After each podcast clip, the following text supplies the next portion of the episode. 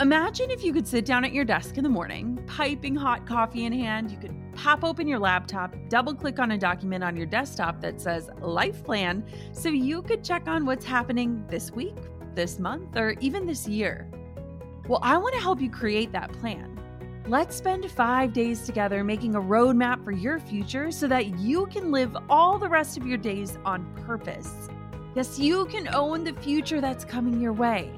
The five-day Own Your Future Challenge is absolutely free to join, and I've got a spot with your name on it.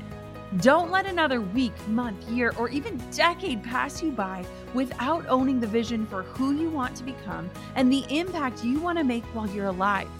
This is five free days of learning from incredible world leaders, helping you to uncover who you truly are and leading you to craft a roadmap and set goals aligned with the future meant for you. This is important. Join me and other amazing global leaders and experts to help you own your future starting May eleventh. You can join right now for free at jennas challenge dot com. That's jennas challenge dot com for the five-day Own Your Future Challenge. I can't wait to see you there. You're listening to the Gold Digger Podcast, episode number two hundred thirty, Mental Health. Can we talk about it, or does it feel like too taboo of a topic for you? Today's guest, Elyse Snipes, is a marriage and family therapist on a mission to get therapy off the couch and into the world so you can live the good life. Elyse's skilled at bringing practical solutions to everyday problems with a little creative magic and a whole lot of truth. She works with her patients to unlock their limiting beliefs and build a healthier narrative that makes room for healing, connection, and personal freedom. And she does it all from her restored nineteen fifty-three vintage trailer, which is parked on the beach. I invited Elyse on the show because as entrepreneurs, we're welcoming a bonus layer of expectation, stress, anxiety, and decision-making into our already busy lives. And in order to be successful in our businesses and in our personal lives, we need tools to help manage these often challenging hurdles. I love Elyse's mission to normalize therapy and to do it a little different than I've ever seen done before. If you have questions about therapy, or if you're wondering if you might benefit from working with a therapist, but you don't even know where to begin, you're in the right place. Elyse is going to walk you through it right now, and I am so excited about today's show. I am ready. Are you? But first, we have a review to read from Frankly Photography. It is titled, Makes Me Hype to Get to Work. It is a five-star review. It says, I listen to Jenna while I'm driving, which happens to be a lot. I drive to other towns for photo shoots often, and it is so nice to have something hype me up and inspire me. Makes the long drives exciting. I always feel energized after listening because it feels like my dreams are attainable. I feel like I really can do everything I've ever wanted and more. I cannot give enough praise to this podcast and the way it's changed my views of my business. It's not as scary when I have audible proof that others are in the same boat and others have made it happen. Thank you, Jenna. Thank you, Frankly Photography. And guys, if you haven't taken a second, subscribe to the show. Make sure you don't miss any of this goodness. And hey, if you are awesome, which you are, take a moment and leave a review. It truly, truly makes all the difference. It really fires me up and it excites me. And I want you guys to know, like, you aren't alone. That's why we're bringing Elyse to this discussion. And so I'll stop delaying. Here is Elyse Snipes. You're listening to the Gold Digger Podcast, where we firmly believe that work doesn't have to feel like work. Self-made millionaire and marketing guru Jenna Kutcher will help you redefine what success looks like. It's time to hear from the experts, listen in on honest conversations, and learn the best tips and tricks that helped others pave their own way and craft their dream career. If you're ready to dig in, do the work, and tackle your biggest goals, you're in the right place. Here's your host, educator, photographer, and mac and cheese lover, Jenna Kutcher. This episode of Gold Digger is brought to you by Care Of, a monthly subscription vitamin service made from effective, quality ingredients, personally tailored to your exact needs. For fifty percent off your first month of personalized Care Of vitamins, visit take care of dot com and enter the promo code Gold Digger. We love HelloFresh at the Kutcher household, and we're excited to have their support for Gold Digger today. They're offering everyone in our audience a special offer for two thousand nineteen. Get eighty dollars off your first month by going to HelloFresh.com slash GoldDigger80 and use the code GoldDigger eighty. Elyse, you have been changing the lives of women that I love so intimately, and now I get the honor of talking with you today. So welcome to the Gold Digger Podcast. I'm so excited to be here with you, Jenna. Thank you for oh. having me.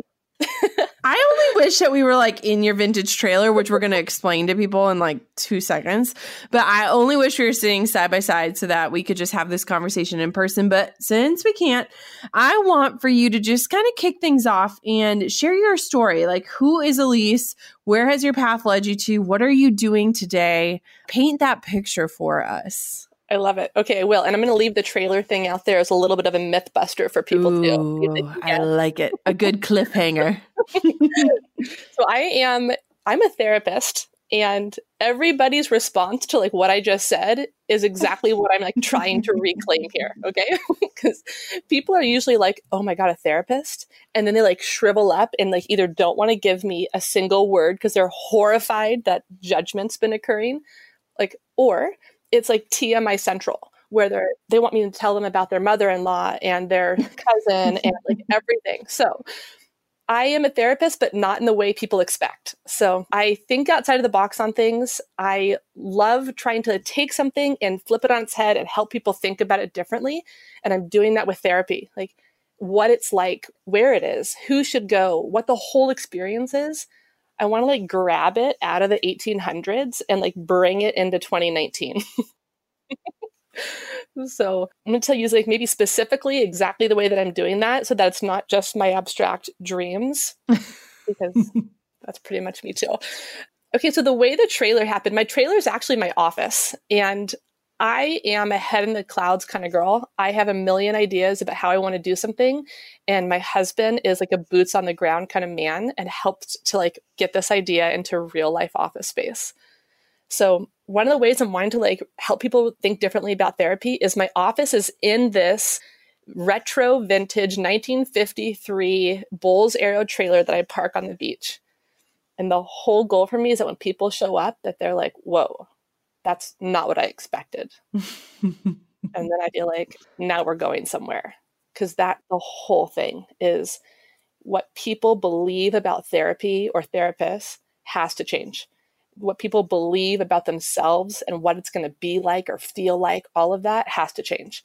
And if I can give them even one little seed of a thought of, whoa, not what I expected. Oh, that's totally different. Then people are more apt to say, God, maybe that is for me. And I would say, absolutely, it's for anyone who wants things to be different. I love that. So I want to hear what you were like, you know, when you were a kid or when you were dreaming up like this career. Is this something you always wanted to get into? Is this something you've always been gifted in? Like, break that down. Oh, good question. Okay. Okay. So my sixth grade project for career day was I wanted to be the first female president of the United States. Yes. Boom. Which is absolutely not a career I would have enjoyed. But I think what I wanted in the heart of it was I wanted to use my voice to help people like get to use theirs. I wanted to like reflect the larger voice and be able to shift a narrative. And so I'm like my own president now. like I'm like, that's what I'm doing here in one way.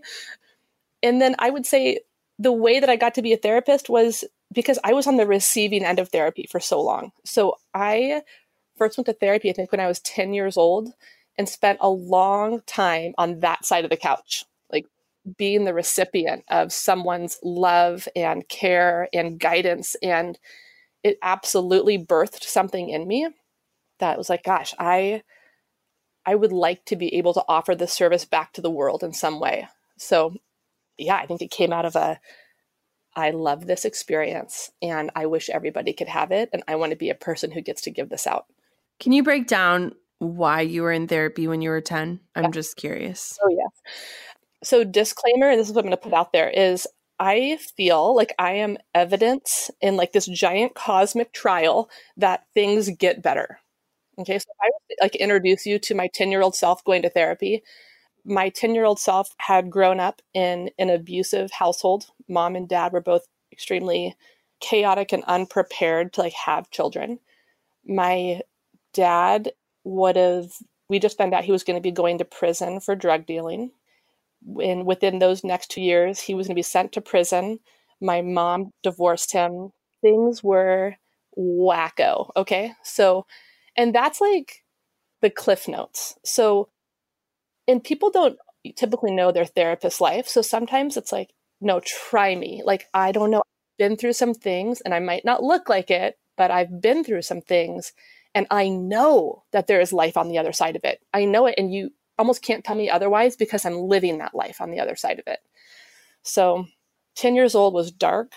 I'm the oldest in my family. And so I was like super responsible for everything. I felt responsible to manage my parents, their addictions, their marriage, their everything. I was obsessed with my little brother and sister. They're twins, two years younger. And I took a very like strong maternal role for them. So I just wanted them to have the best life ever. And I didn't want our family to dictate their reputation and how they felt about themselves in this world. So I think that might actually have been where my role as a therapist was birthed, is in that sense of, I'm going to love you through this. And just in where you come from doesn't determine where you're going. I love that. And I want to know, like, do you remember your first experience sitting with a therapist? Like, can you remember how you felt or the questions or what you were feeling when you left? Like, can you break that down at all? Yes. I have a, also a freakish memory for things. So yes, I felt so much shame about going to therapy. I felt embarrassed. I didn't want anyone to know where I was going. So I needed a cover story. I remember actually feeling more uncomfortable and shameful about going to therapy than all the dysfunctional things that were going on in my life. So I, I'm like, I know how to handle dysfunction and violence. And like, I could lie to the cops all day to protect my family. Like, whatever you need me to do, I could do that.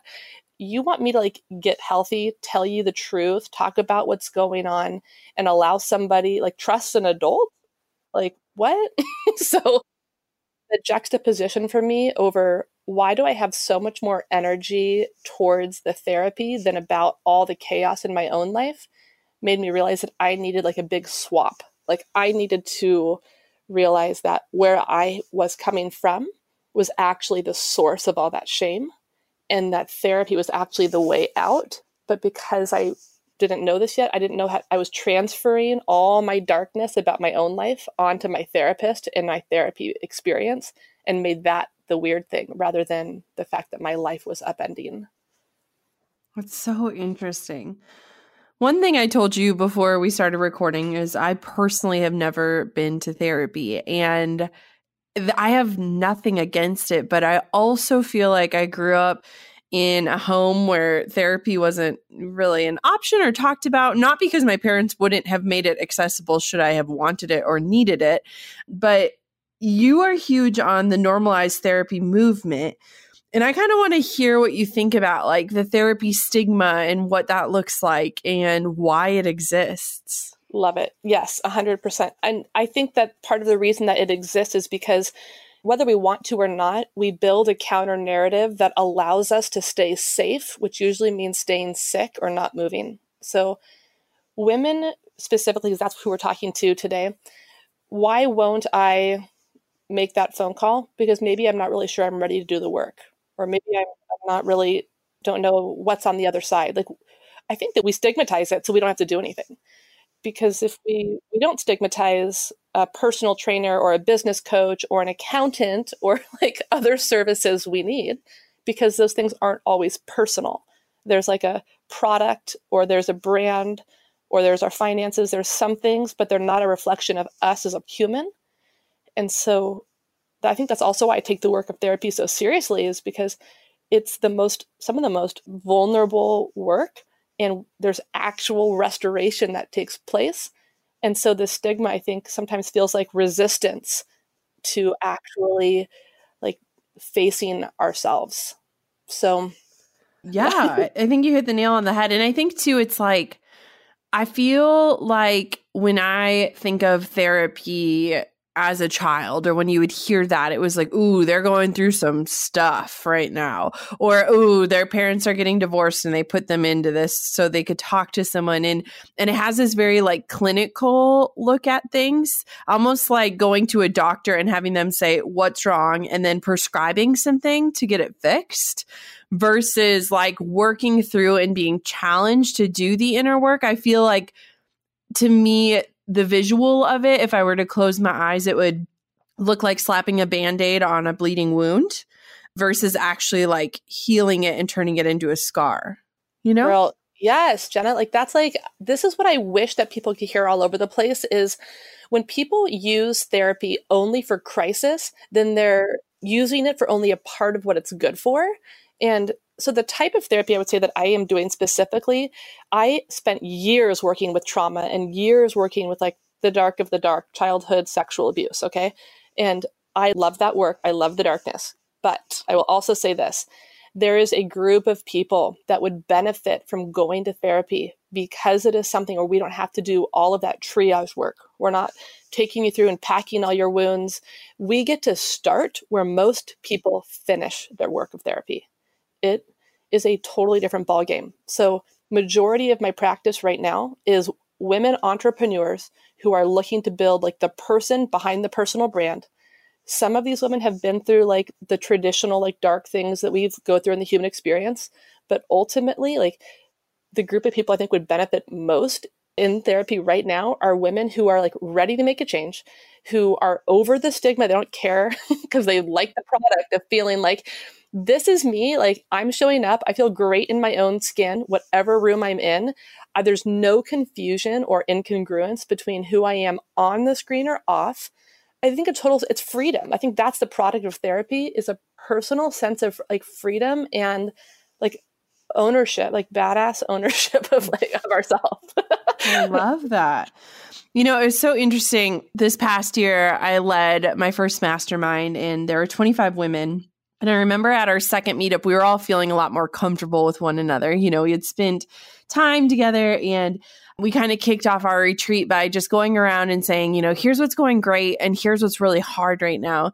And I was shocked because I would say seventy to eighty percent of the women in that room who are some of the most powerhouse, the most successful, the top of their industry women were struggling with mental health, whatever form it was showing up in their lives. And one, it was just amazing to like have a space to like talk about it where it was like, hey, like online, it looked like I was like killing it. But behind the scenes, like there was some real hard stuff happening in my life or, you know, things like that.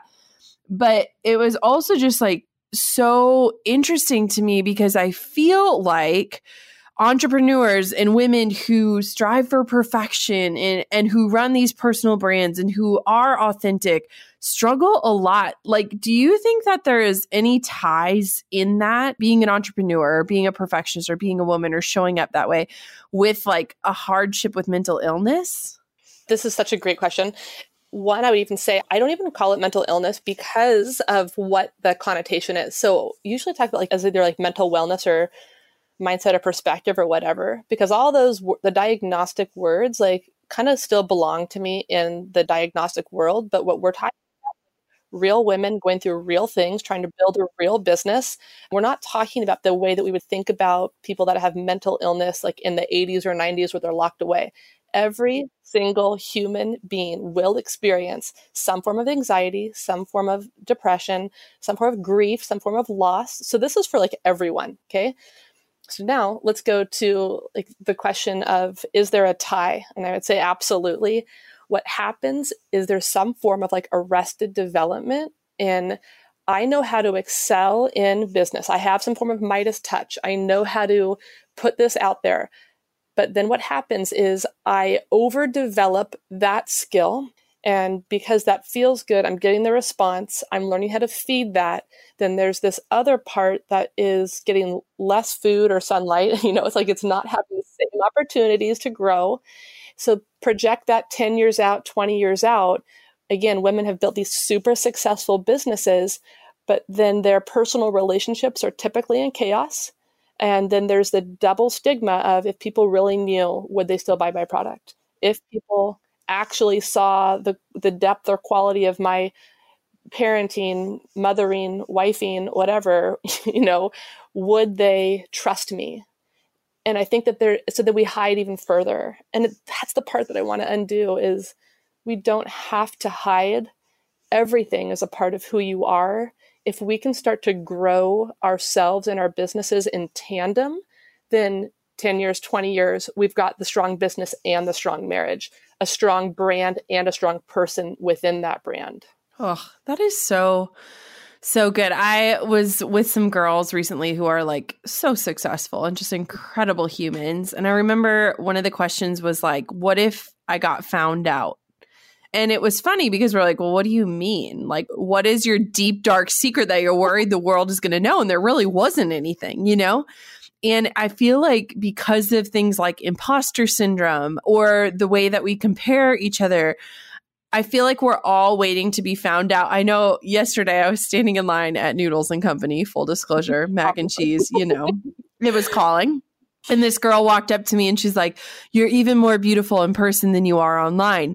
And my like immediate reaction was like to recoil, like, oh my God, I'm in public and I literally just got done working out.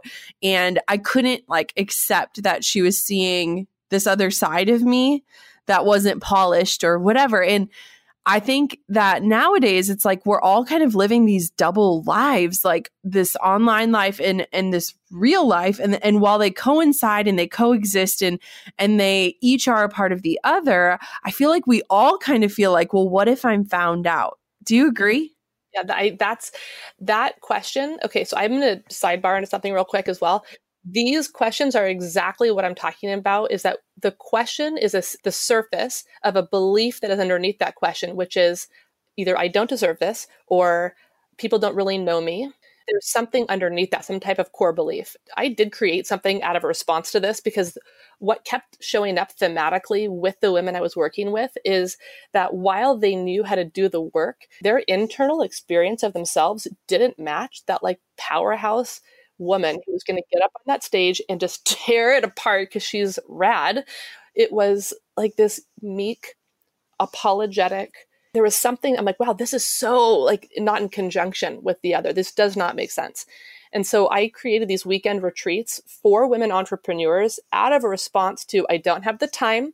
I can't do one hour a week in therapy. It'll take me four hundred years. Like, I think for like women entrepreneurs, we need it. We need it now. We need the tools. We know what to do with it. Just give me the dang thing, and I'll like, and I'll use it and run with it and be even more brilliant than I was before. And so like that would be like a bigger answer to, is there a tie between imposter syndrome, my life online, my core beliefs, and can I do something? Yes, please come do that work. It doesn't take forever, and it's going to feel really good. mm, that is so interesting. I mean, I just feel like what is so cool, and, and I know women who have intimately worked with you, and like legitimately, they say like you are priceless and you have changed our lives with just the questions you ask. I want to know, like, how can someone recognize in their own life and in their own unique situations that maybe therapy is something that it's time to pursue, or it's something that could really help connect the dots for them? I love that. I think that ultimately, if you're a human being, you qualify. Yeah. Right? Welcome. Like, you are a human. Yeah. You are pre-qualified. Yeah. You don't have to send in an application. You've already won. Okay. um, and that's part of like reclaiming how we think about therapy as preventative wellness. It's something that we do. Like we go, we hopefully we all go and have an annual visit with an O B. Like hopefully there's mm-hmm. things that we do because or someone told us we should. And even though therapy, it was going to be different than that, it's still an element. I'm like, if you haven't gone, it's like this conversation. We get to know each other. We ask good questions. I might help to like open up some doors to certain things. You're going to come up with some different answers. We're going to keep digging. And it doesn't have to be super dark. Even if you've been through the darkest thing, the art of healing does not feel that dark. It feels light. It feels like, it's almost like, wow, that I didn't understand. I didn't know that my life could feel like that. I could believe those things about myself. So even back to your question, if you're a human, you qualify, because there are people that reach out and are like, gosh, I've just never been through anything big. I don't know if I should go. Am I a good candidate? And I'm like, oh my God, please call me tomorrow because, because we won't spend four years like trying to put you back together. We get to start with you having this like great foundation. We make these subtle shifts that change your trajectory. So everyone should try it once. That way, you know what it's like. I love that. I feel like we could make an application that says, are you a human being? Are you breathing? Click yes. Great. You qualify. Yeah. Pre-approved. Okay, so I want to pretend like you and I are sitting in your trailer and it's the first time we're sitting together. What would be like the first question you would ask me? What is your biggest fear about what I'm going to ask you about in this session that we have together? Ooh, I feel like you are going to ask me about my deepest, darkest secrets that I've never, ever told anyone. And then I would kind of want to find out, like, so do you want to start there or do you want to get there? D, none of the above. No, I'm just kidding. But actually, but actually, I think it's so interesting, too, because I was talking to one of my girls and she's just been going through some really, really hard things. And she was like, I wish I could be brave like you and like put it out there. And I was like, girl, there are so many things that I've never shared publicly because I have shared some hard things publicly, like miscarriage and body image. People assume that, you know, my whole life is lived on a screen or it's all online or it's all shared. That that is the whole of me. I think that it is so interesting that there are still so many pieces within my journey, within everyone's journey, that are so buried intentionally or unintentionally that I think that therapy could be huge for. Yeah, because I think what happens when we do that work is we realize that any question you ask, I'm not afraid to answer. Like, and that's like, because I'm okay with it, or I've already asked it, or I've already like working towards the answer, or I realize that no matter what, it's all light.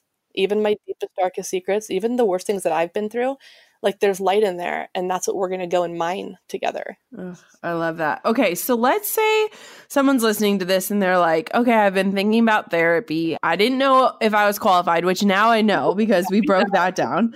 What are three questions that people could ask a therapist to figure out if they're like the right fit? Like what should someone look for in order to have an experience that really does change their life or give them more light? It's good. Okay. So part of what I think about this is I don't want people to think of this like speed dating, you know, like, oh, I'm going to go ask four therapists one question, and then I'm going to pick the person that had the best answer. So we date one at a time. I don't want people to like triple dip on the situation in regards to finding their one. And I would almost want to reframe it like this. Instead of questions for a therapist, I want you to think about putting words to what it is that you're looking for. So if you, and that, that way the work, almost the, the workload is on you. Do you want to accomplish some mindset stuff? Are you looking to childhood stuff? Are you looking to core beliefs? What kind of work do you want to do? Do some research about that. And then you can ask that therapist what their approach is or what, how they work with this or what their experience has been with this. Every therapist is trained to work with everything. I do think that a lot of the times as therapists, though, we tend to find like a niche or a thing that we're like, ooh, I love working with that. I can work with this. I excel at working with that. I don't want to work with this. And if we're honest with ourselves as therapists, like, let's claim that situation. Like, I have no problem owning the spaces I want to work with and the spaces I don't, because someone else wants to do that other stuff. My new mom motto, if it's delivered, it's for me. You've heard about my love for HelloFresh before, and it's only grown since welcoming Conley into the world because time is not something we have a lot of to spare. And with our goal of eating healthier in two thousand nineteen, HelloFresh is the help that we need in order to make it happen. We get fresh, pre-measured ingredients and easy-to-follow six-step recipe cards with pictures delivered to our doorstep each week in a special insulated box. Every week, there's this twenty-minute meal option for those times that you don't have a lot more time than that. And trust me, sometimes we just don't have more time than that. There are three plans to choose from: classic, veggie, and family, with the option to switch between for when your tastes change. Drew whipped up this Southwest chicken and peppers the other night, and it was so delicious, and it made our whole house smell like a Southwestern feast. We didn't even have to pack up the baby and go out for a night out. I love that we spend less time meal planning and grocery shopping, and we have more time to snuggle the baby and work on our businesses. We look forward to our HelloFresh box every week because we know dinner just got easier. Try HelloFresh for yourself. Head to HelloFresh.com slash golddigger80 and use the code golddigger eighty to get a total of eighty dollars off. That's twenty dollars off your first four boxes. My daily routine changed a lot when I became a mom, but one thing that's still part of my routine is my daily vitamin pack from Care Of. I love Care Of to help fill in those gaps in my nutrition and fitness and give my body what it needs. Care Of's fun online quiz asks you about your diet, your health goals, and lifestyle choices, and takes only five minutes to find out what vitamins and supplements you specifically need. Then your vitamins get delivered right to your door in personalized, easy-to-remember daily packs, perfect for an on the go lifestyle or for new moms like me who have so much on our minds every day. Speaking of new moms, Care Of offers pre and postnatal supplements with accompanying research to help mothers and babies alike stay their healthiest. I love that I could retake the online quiz when my health goals shifted after pregnancy and my monthly packs were reformulated to best fit the needs of my postpartum life. For fifty percent off your first month of personalized Care Of vitamins, visit take care of dot com and enter the promo code GOLDDIGGER. That's fifty percent off your first month of personalized Care Of vitamins when you go to take care of dot com and enter Gold Digger at checkout. I love that. I think it's super interesting too when you can ask someone that you care about, that you know is seeing a therapist, like, what has your experience been? Yes. Would you recommend this? Like, what have you worked through? What What is the end result? How do you feel after a session? How much does it cost? Like, mm-hmm. just having that. I mean, I think referrals and recommendations are like the number one way to go through life. Plus, I'm just kind of lazy. So I get really overwhelmed when I have like a bajillion tabs open and I forget what I was looking at in the first place. Um, but I think like that is so, so powerful. So let's say someone is ready to dip their toe into therapy, but they're nervous about the process. What would you tell them? And if they're asking me, I'm going to say, are you kidding? What? Go listen to my podcast because I'm, I, I answer all that. Like, I feel like what it's really like as a therapist. And then you people write in and ask questions and I respond like a therapist. And so then you can kind of hear what it's like without actually having to walk in the door. Yeah, because I think that's part of it is it's like, calling and making the appointment is over half of the work. It is so hard to just get there. Once we get there, then we're like, oh, cool, this is great. I'm in a weird trailer with this girl on the beach and she's probably barefoot, but that's fine. It's like, then we, the work is done. So if you want to dip into it, listen a little bit and then just make the stinking appointment. Right. Okay, wait, you have to like share what your podcast is. My podcast is Trailer Cast because I host it out of my trailer at the beach. And it's a little bit of everything. I talk about my own personal story, what it's like on both sides of the couch. I interview some people. I actually interview a client of mine and then my old therapist. So really trying to give people the whole kit and caboodle of what, let's demystify and like get this world out from behind the like HIPAA compliant doors. I love that. It's so good. And and I think too, a lot of times it's like people start with like curiosity. I think curiosity is like the beginning of the process for a lot of people. I know after our second miscarriage, I worked with my friend Erin Treloar, who was on the podcast, and it was more from just like a showing up each week, connecting, her asking me hard questions. It wasn't therapy, but it was in a way.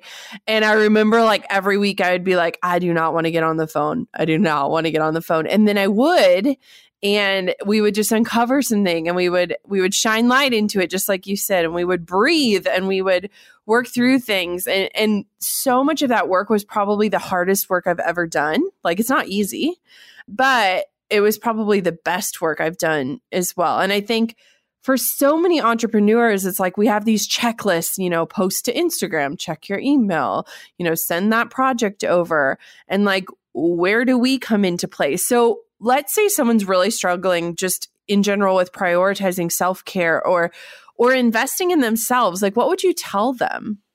I would almost like look at them like a little bit dumbfounded, like, wait, what? Like, so if I gave you three other tips on how to like change your life right now that had nothing to do with therapy, I know you'd be furiously scribbling down notes. If I'm like, oh, girl, this is it. Three ways and boom, boom, boom, it would happen. And then if I said, oh, easy, just make an appointment with me, I know that like I immediately am going to lose half the audience because people are like, um, I don't know if I can, or I don't know if I should, or I don't, I don't know. There's a bigger question mark there, which again shows me that that person who was just like, oh, needs to make the phone call even more because there's actually something there. The people that almost fearlessly walk into therapy, like there's so much less resistance because they're like, mm, yes, see it, want it, need it, doing it. It's happening. It's like the other half of the population that I'm like, and that, okay, also remote therapy, like again, over half of my practice is people all across the nation, and we're doing FaceTime work and they're in their living room while their kids are napping, or they're in their car during their lunch break, or they're, they're in their supply rooms, because as entrepreneurs, we don't have the time. And so I almost feel like if I can take away everybody's excuses, then I'm like, what, like what else? Like what else? Like, I'll show up in your podcast ears. I'm going to meet you in your supply room through FaceTime. Like it, I'm a normal person who's done the work. Like, oh, I mean, I don't know about normal. I, I back. Really. What it really knows me would be like, uh, close. Oh, I love that. So, okay, I want to know, like, therapy sessions aside, I feel like anxiety and stress and depression can really plague entrepreneurs. What are some ways that people can just start working towards a more solid vision of themselves or more solid mental health? What would you tell them? Okay, I love that you brought up anxiety. That's a huge, like, plague in our one in our nation with our kids, but really specifically with entrepreneurs, again, especially if you're like a momtrepreneur and you're like trying to do literally all of the things. Okay, so what I would say is you don't manage anxiety, okay? If you're having anxiety or stress, anxiety and stress are not the problem. They are a symptom. They're like a flashing light, but it's not the actual problem. So when it, their check engine light comes on, we're not like, oh, dang you, check engine light. Like, I need to manage you. It's like, oh, no, I, I got to go to the mechanic. I need to take this in because somebody who knows something more about my check engine light is going to solve the actual thing. So anxiety, stress, any of these other symptoms, like use as a barometer to show you that, oh, something else is going on underneath here and I need to take care of that. That's my general response because I really believe that that those symptoms aren't the enemy. They're a way deeper for us to understand what's going on within ourselves. And then if we can attend to what is within ourselves, then those surface level symptoms will take care of themselves. Mm, that is so good. I think too, it's like we treat like our bodies, like if my foot really hurt, I'd probably go to the doctor to figure out why. And I feel like when our brain really hurts or when our brain is playing tricks on us, it's like we just add more to our plate to try to stay so busy that we can't pay attention to it. Oh my goodness. Oh, it's so good. Or we assign everybody else a role and look at like, oh, see, yeah, but that girl, she's really got it rough. Yeah. Or yeah, I don't have it as bad as her, but I have it worse than her, but I'm doing okay. You know? Yes. Yes. Okay. So it's, I want to know what, what is your like million dollar question? Ooh. Do you okay. have one? I'll, I have two. Okay. One of my million dollar questions is this. When we're going through something and I notice that somebody is, it's like it, pretty emotional, I'll ask them, how old do you feel right now? Mm. Mm. And the reason I'm saying that is because majority of the time we're having a right now experience of a, like a then and there original kind of memory or injury. And so when I am feeling so heated at my mom, I realize that it's not because she just bothered me today. It's because I feel like I'm eight years old and we're back doing that same crazy dance again. Ooh, so how old do you? Good. Okay. What's the second one? Where do you feel that in your body? Mm, mm-hmm. Mm-hmm. Because a lot of the time we, when we're doing this work, we will separate our body from our feelings or memories. And then all of a sudden we have that lump in our throat, or we feel sick to our stomach, or people start shaking their legs. They're having a physiological, like paired response to the memory. And then I'll kind of ask them like, hey, why don't you go ahead, like put your hand over that lump in your throat real quick and just connect to it, see what happens. Because what happens is our body remembers things just like our brain holds memory. So does our body. And so then really trying to pair the bodily awareness with the memory awareness and seeing if we can connect to that younger self with our right now self. So it's a lot of integration. That's so powerful. I remember Erin asked me those questions, especially like after our miscarriage. And like, I remember like, I just felt like I couldn't get a breath through to my stomach. Like it was just like stuck. And, you know, and I felt like angry at my body, you know, because you feel like something failed you. And so we did like so many breathing exercises. Or I remember during a call, like my shoulders hurt. And I was like, I feel like I'm carrying the weight of the world, you know, and it, it is yeah. so true. It's like we hold and embody these things and we take them on like it's normal, but we don't even really stop to ask ourselves those questions, you know? Yeah. Well, and then the, like the big part too, is like what you were just sharing where like, I couldn't get breath down to my stomach. It's like, right. Because there wasn't breath in my stomach. And so how could I put it there? Like breath is life. So all of a sudden their body is mirroring what just happened, that I'm not going to send my breath there. If life isn't going to exist there, then I'm not giving it any life. And it's like, we start to make these rules within ourselves. We cut off that part of ourselves that betrayed us or failed us or let us down or is the source of loss. And then we would then develop physical symptoms around that. People really do develop like psychosomatic injury. So to then realize that, wait a second, body, I give you permission to breathe. I need you to breathe. And you know what? Not only breathe, you're going to have life there again. You are, you are me. We will do this. Mm-hmm. It was so crazy too. On the same context, I remember we were talking about body image. And she was like, what is like an area of your body that you zero in on or like that you hate or that like brings you strife? And I remember at the time it was my arms, which is actually hilarious because I love my arms right now. And she was like saying, she's like, think of them because I was like, oh, they just carry extra weight. And it's the first thing I notice and I try to hide them. And she was like, think of it as like more energy. Like you have more energy in your arms. You don't have more weight. You have more energy in them and you have more like love in them. And like, it was just like this shift of perspective where I was like, well, why do I hate my arms? Like they're strong, they're powerful. It's just crazy. It's crazy. Jenna, I love it because you can see that ultimately nothing changed in your nothing. arms right there.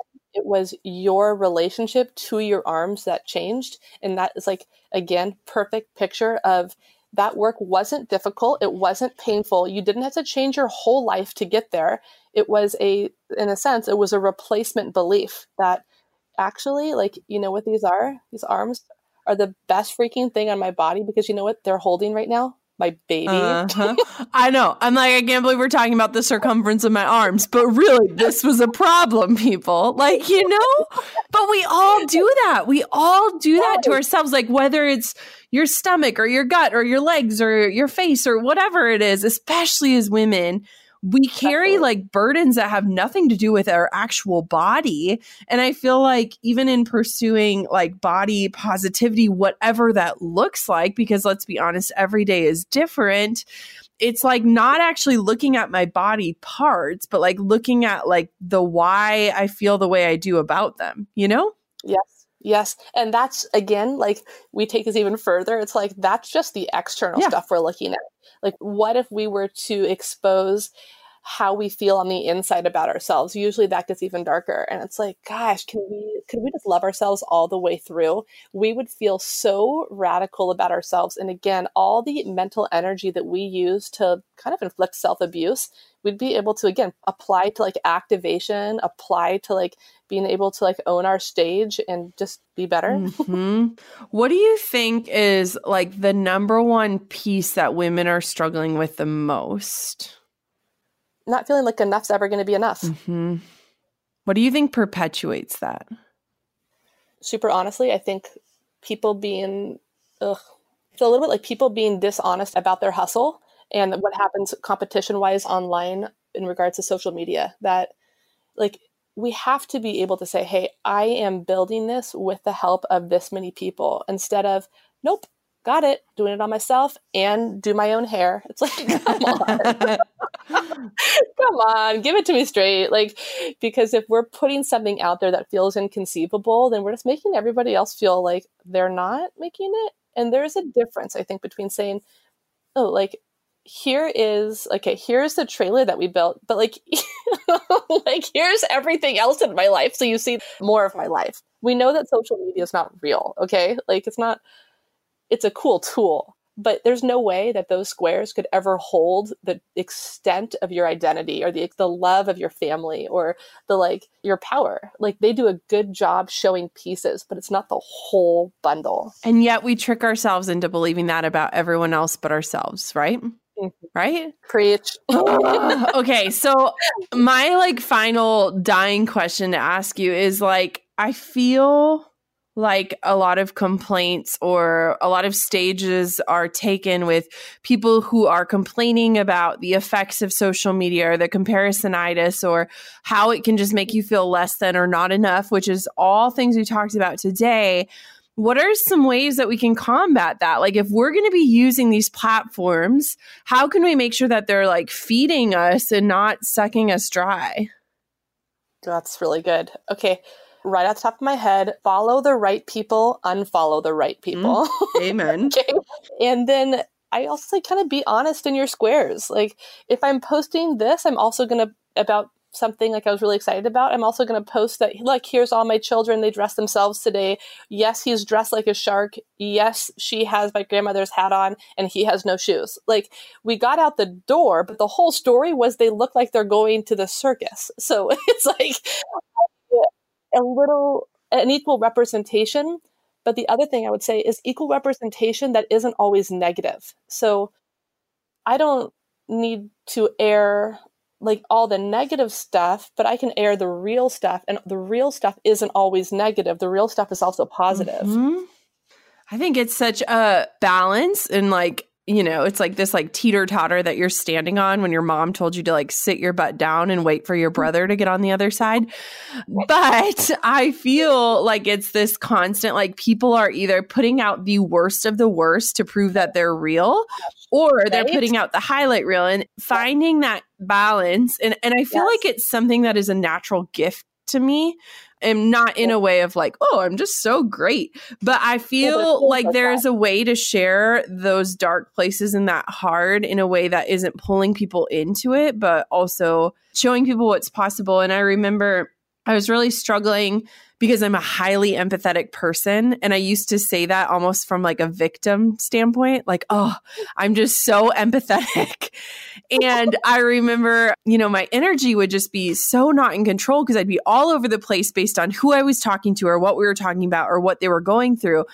And I remember somebody said to me, and I'm I'm taking people to church for one second, but I remember someone said to me, like, people would go to Jesus not because they wanted him to meet them where they were at, but because they wanted him to raise them up to where he was. Mm-hmm. And it totally transformed the way that I looked at things because I'm like, people aren't coming to me so that I can like meet them in that dark place, but so that I can mm-hmm. shed a light. And I think that is what you are doing. Mm-hmm. That is you. Mm-hmm. Wow. Truly. Wow, Jenna, that like, I have to sit with that. Makes me want to cry a little bit because, like, hey, to put this all in context, that my like ten-year-old self who went to therapy and dreamt that maybe this would be possible for me someday feels like it's coming true. Every person I get to work with, like, good is possible, and I get to be a part of it. Feels like a something I never thought would actually come all the way true. Well, and the crazy thing is, guys, like, I have to tell you, every single person that I know that works with Elyse, which is actually a large handful at this stage, it's just like this like most incredible experience. And, and it isn't this thing where you walk in and it's so hard and you leave and it's still so hard and, and you just unearthed all these things and your life is suddenly unsettled and you have no idea how to put it back together. And I think that this conversation is just so necessary. And, and it's something that like I personally want to explore more. Absolutely. So I want to ask you one final question, and it is just this, like, what fires you up? Like, what are you so excited about right now? Personal, whatever, career, give it to me. Okay. Personal. Personal is my, my family. I never in a mazillion years thought that I would be a mom with kids and having a stinking blast. So my personal life, I want to give my kids the best, most wildest adventure ever. I want them to look back and be like, our childhood was off the rails, but in all the right ways. So I definitely bring like the spice to that part of our family. And And then I would say, like, professionally, it feels similar. I want to do something different.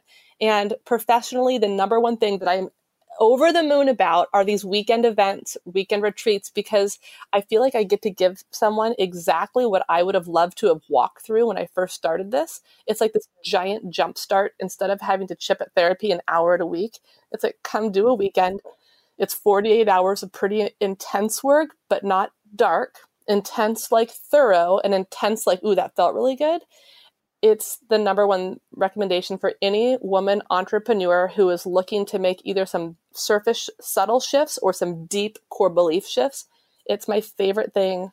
I'm obsessed with them. So please tell me you rented out a stadium for this next one, because...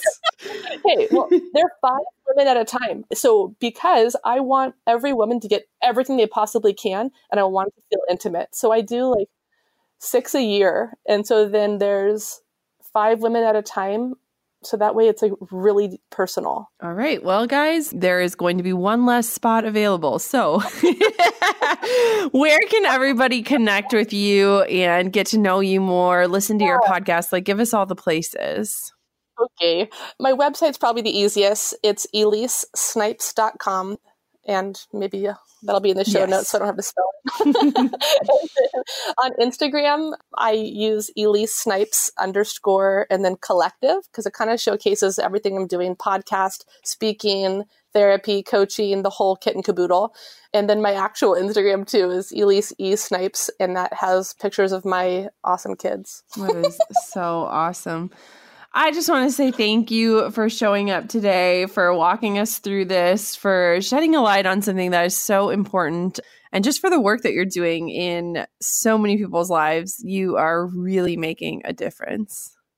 Jenna, thank you. Honestly, like, this opportunity to have this conversation, I know is going to like continue to like snowball like these effects out beyond the two of us. And that's what's so cool. Oh, so thank you. So cool. I can't wait to see. It's like the ripple effect. Do you feel lighter after listening to this show? I know that just speaking with Elyse today kind of shifted my perspective. I'll be honest, like, I haven't given a ton of thought to therapy. A lot of times I think, well, good for them, but not for me. But really, I think we all could benefit, especially for those of us, which is all of us, who are human beings. Like, we're all going through things. We're all experiencing hard stuff. We've all walked different roads. And yet there is always room for more light. Always. I loved how Elyse just talked about changing our narratives. A lot of times it's not even the situation we're in, but the way that we're looking at it. And I know as an entrepreneur, it can be so easy to do one of two things: to keep our head up and to compare ourselves to everyone else who is out there killing the game, or to put our heads down and isolate ourselves so much so that we have zero connection. Whatever camp you're in, I hope that today's episode just shined a light on something that I don't think is talked about enough. I know it's something that I want to commit to in the future, and I know that Elyse was the perfect person to help us walk through this.